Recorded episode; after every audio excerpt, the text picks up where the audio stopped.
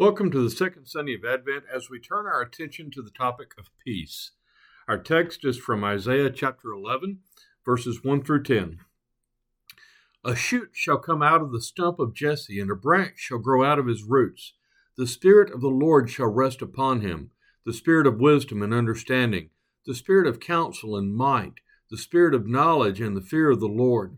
His delight shall be in the fear of the Lord. He shall not judge by what he sees or decide by what his ears hear, but with righteousness he shall judge the poor and decide with equity for the oppressed of the earth.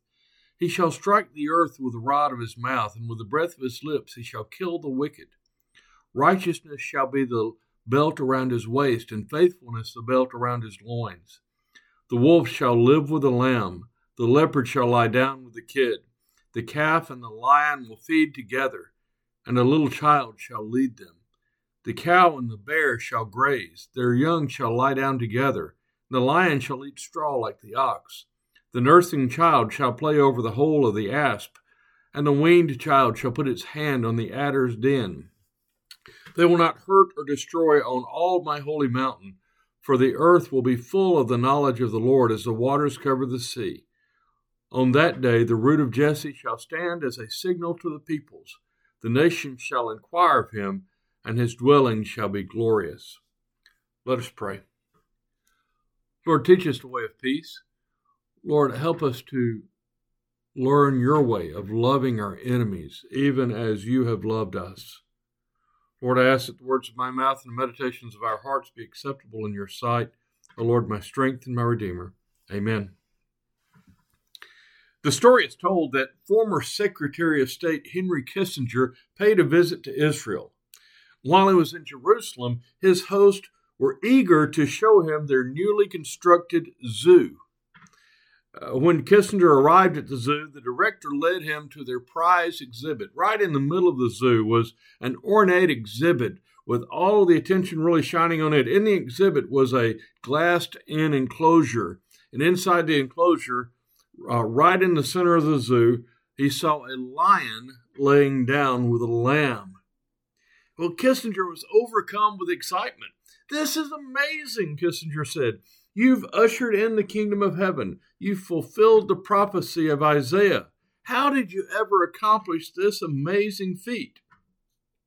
The zoo director responded, Well, it's really not that big a deal. It just requires a new lamb every morning.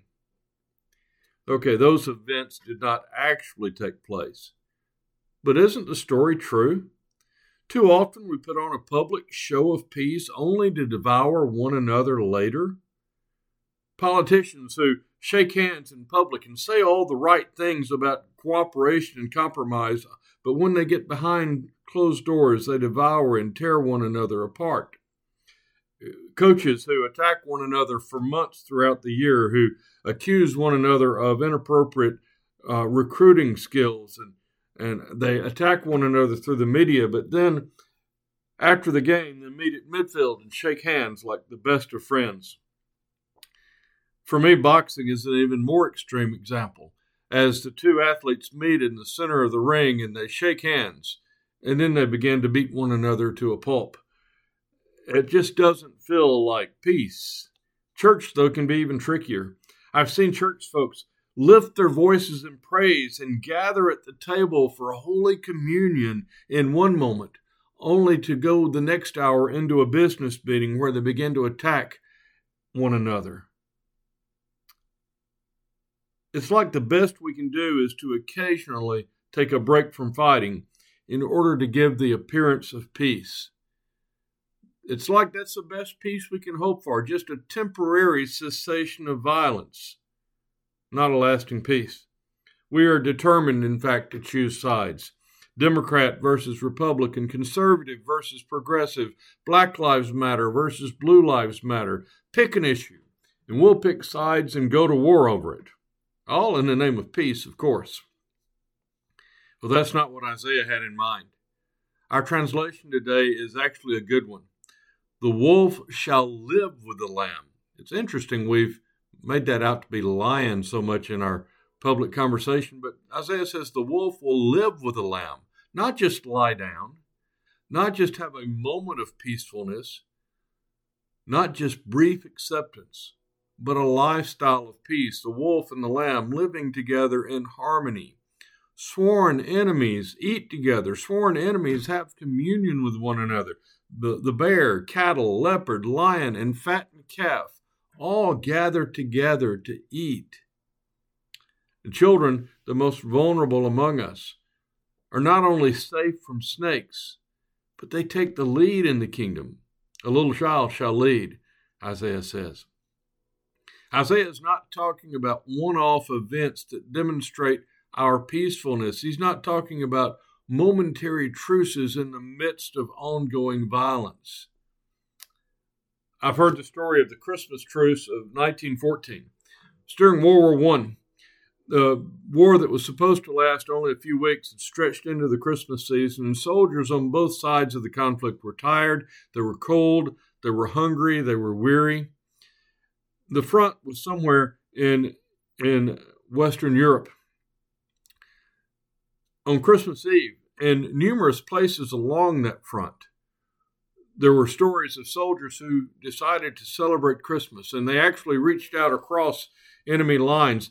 Soldiers from Germany and England that met at the barbed wire barricade to share bottles of wine, to share stories, to even sing Christmas carols for a few hours, in some cases for a few days. These soldiers who previously had been trying to kill one another gathered at the barbed wire for a time of peace to celebrate the birth of our King.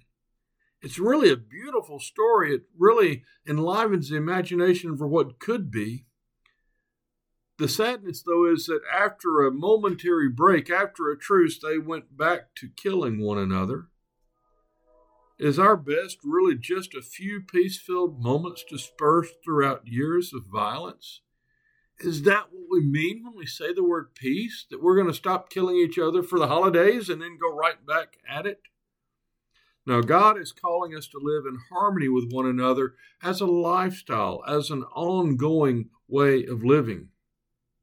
But that kind of peace requires a leveling of the playing field that we're really uncomfortable with, especially those of us who have any sense of power and affluence. We're very uncomfortable with a leveling of the playing field because we are afraid we will lose power. But for peace to happen, somebody has to change the way they behave. In order for peace to happen, somebody has to stop the fighting. In Isaiah, the bear and the lion will have to change their diets. They have to learn to eat grass in order for them to live peacefully with the other animals. They have to quit attacking them. They have to learn to eat grass. They graze as cattle. The most powerful predators must change. They must be transformed, reborn even, into a different way of living. Snakes have to lose their venom for peace to take effect. Those of us who would get ahead at the expense of others need a change of heart. Those of us that are among the most powerful in the world need to set aside our tools of destruction in favor of peace. Kingdom peace will require that some of us learn to eat grass. Some people will have to lose their venom. Isaiah's vision of the coming kingdom is actually a revival of the distant past. In verse 9, the word for destroy is the same word that is used in the flood story. In verse 9, where it says, They will not hurt or destroy on all my holy mountain, that's the same word that's used in the flood story. The cause for the flood in Genesis 6 is the corruption of humanity. The word for corruption in Genesis 6 is the same word as destroy in Isaiah 11:9. It's the same word.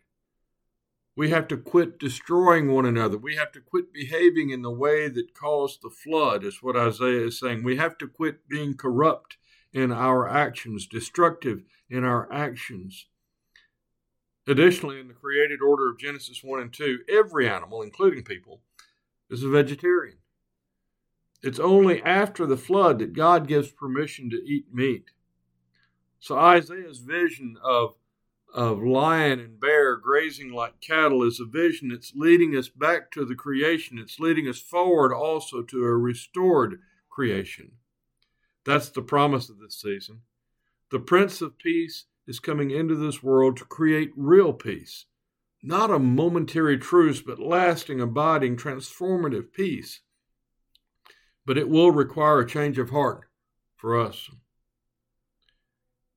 Today we'll celebrate Holy Communion. The meal is an appetizer of the heavenly feast. It's a promise of the peace that is to come.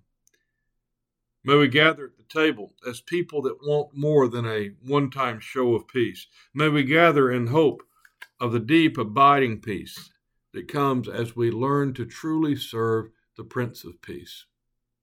Amen.